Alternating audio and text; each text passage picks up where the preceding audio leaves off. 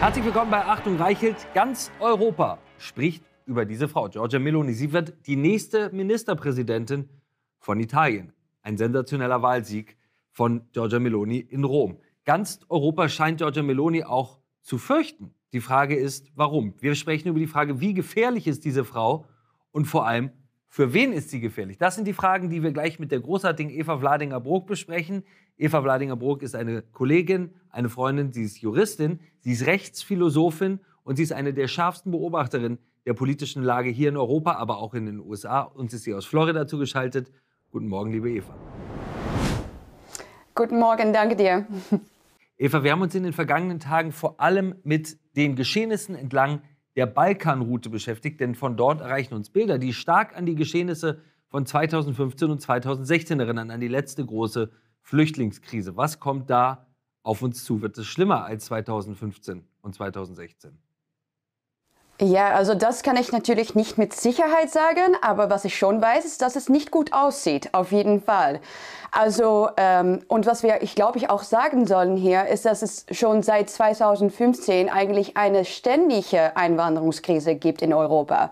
Also seit, seither hat sich eigentlich nicht viel geändert. Ähm, die, der Zustrom von Migranten ist immer extrem hoch und es gibt jedes Jahr mehr und mehr Probleme, finanziell und kulturell natürlich auch. Und ich glaube, dass wenn es wieder schief geht und es sieht raus, wie das passieren wird, ähm, dann wird es immer noch mehr Kriminalität geben, ungezweifelt. Äh, äh, die Frauen werden auf der Straße immer noch unsicherer sein und Europa wird auch immer noch mehr von ihrer eigenen Identität verlieren. Also es sieht nicht gut aus. Und ich, ich weiß, dass das alles nicht politisch korrekt ist, um zu sagen, aber es ist mir eigentlich total egal, weil es die Wahrheit ist. Und es wird Zeit, dass wir das auch, auch sagen werden. Und ich glaub, glaube auch, dass jeder das eigentlich schon weiß. Äh, selbst die Eliten weiß es. Und sie sagen nur einfach aus ihrem äh, Elfenbeinturm, dass es nicht so ist. Und sie lügen und sie sagen, wir brauchen mehr Migranten. Aber ich glaube, dass es Zeit, Zeit wird, dass wir sagen, Schluss, dass das reicht, genug ist genug.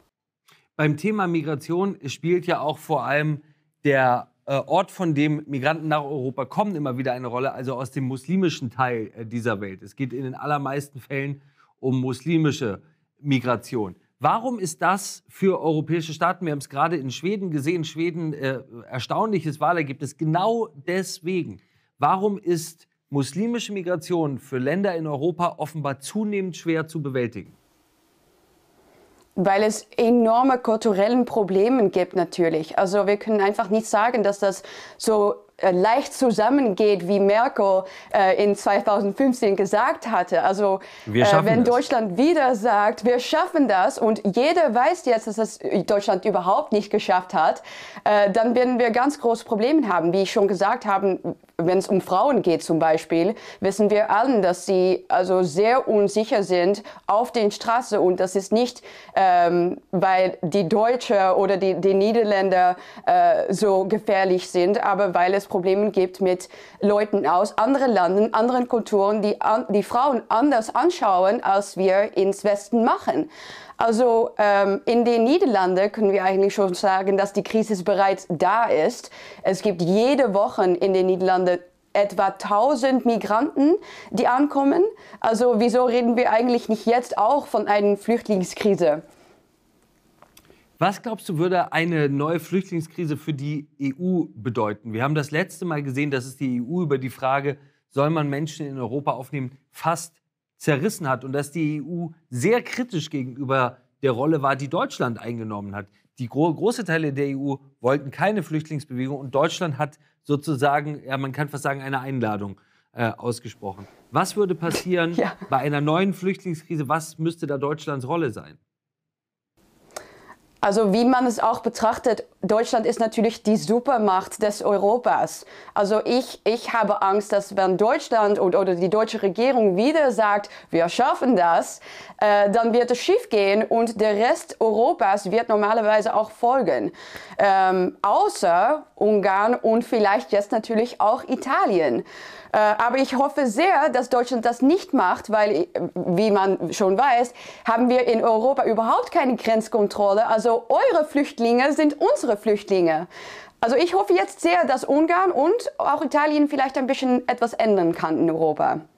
Du hast Italien gerade angesprochen, lass uns über Italien sprechen.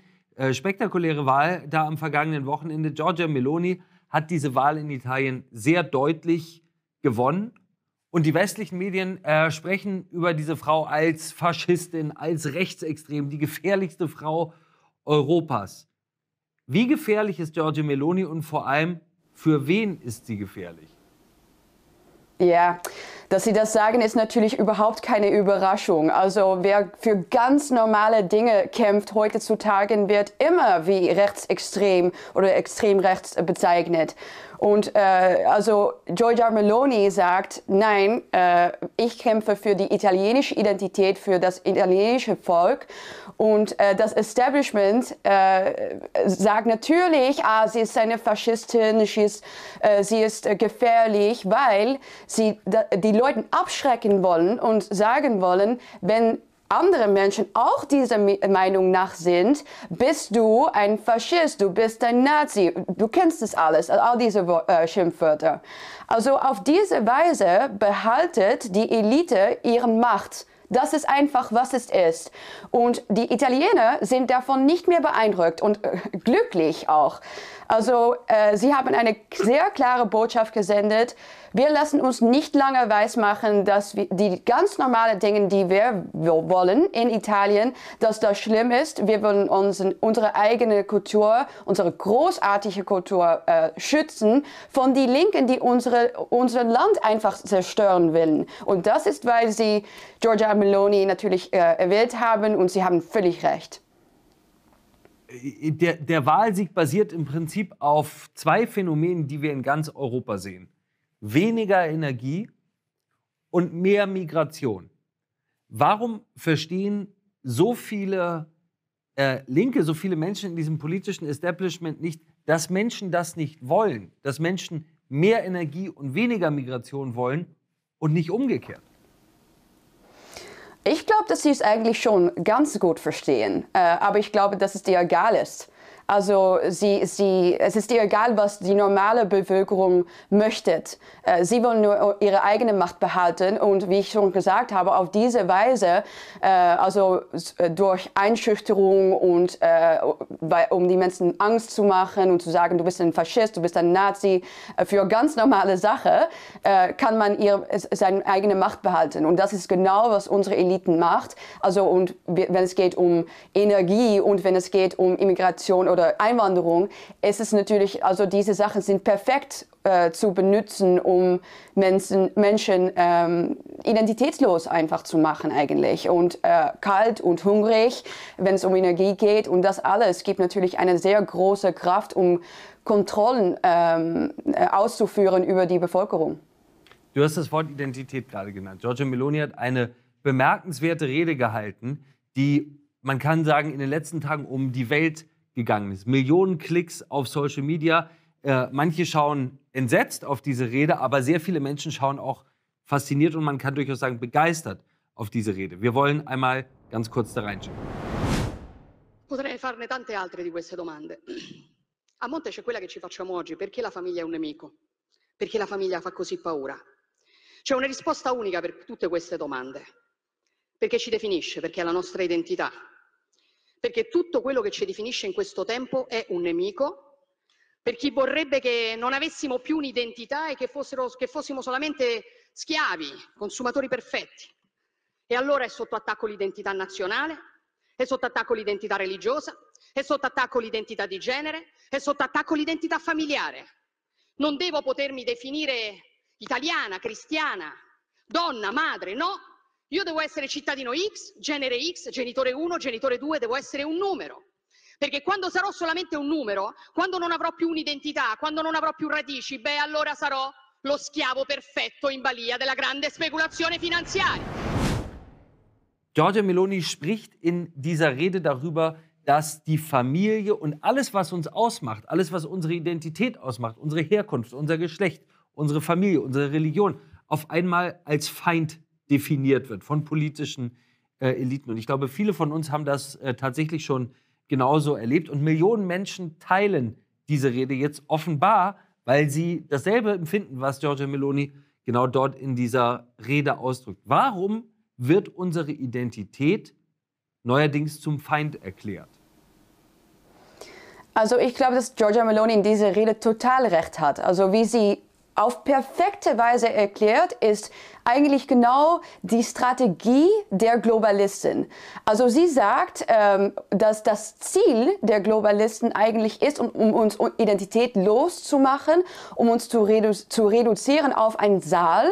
Und auf diese Weise sind Leute natürlich viele Male einfacher zu manipulieren und zum perfekten Konsumenten zu machen. Äh, und das ist, glaube ich, also das ist eine perfekte Analyse, wie sie das macht. Und ähm, Menschen, also die für nichts stehen, die keine Ahnung haben, woher sie kommen, was, was ihre eigene Geschichte ist, die, sie machen einfach genau, was die Eliten wollen und sie kaufen natürlich auch, was die Eliten anbietet. Also ich glaube, dass Giorgia Meloni das so auf so perfekte Weise erklärt habe, äh, dass jede, also die ganze Welt eigentlich jetzt sagt, das ist genau, was ich auch glaube. Äh, und sie sagt es auf so, auf, auf so eine perfekte Weise, ich teile das, diese Rede ist perfekt.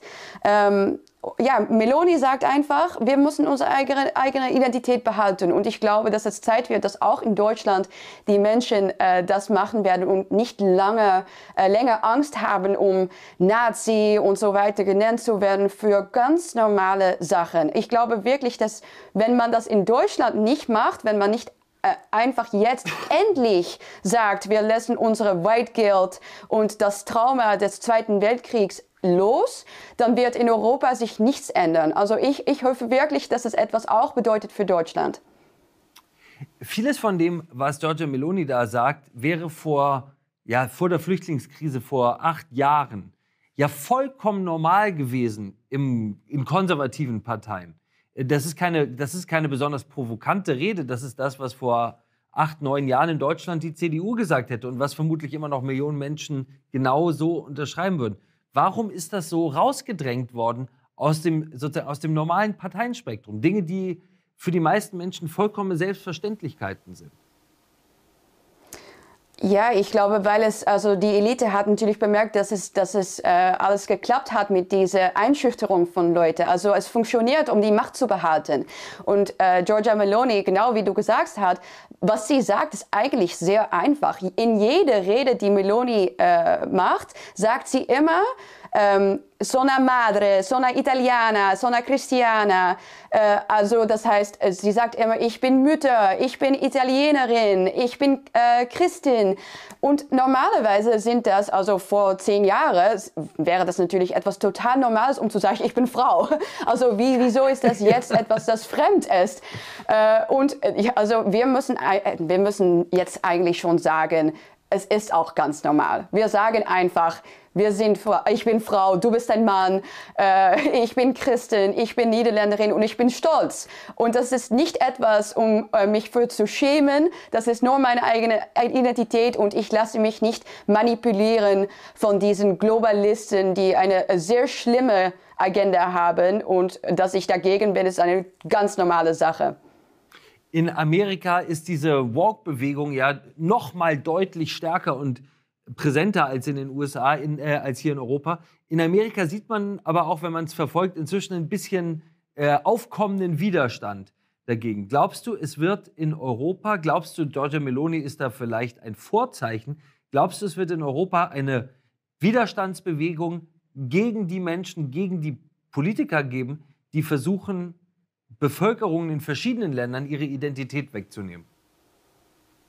Ich hoffe es sicherlich. Also ich weiß nicht, ob es der Politik in Europa ist, der das machen äh, werde, weil es natürlich eine andere, wir haben eine andere Situation. Es gibt eine andere Situation in Europa als in Amerika. In Amerika gibt es zwei sehr starke Seiten. Also ich, ich mag das persönlich. In Europa sagt man immer, oh, wie undemokratisch, gibt nur zwei Seiten.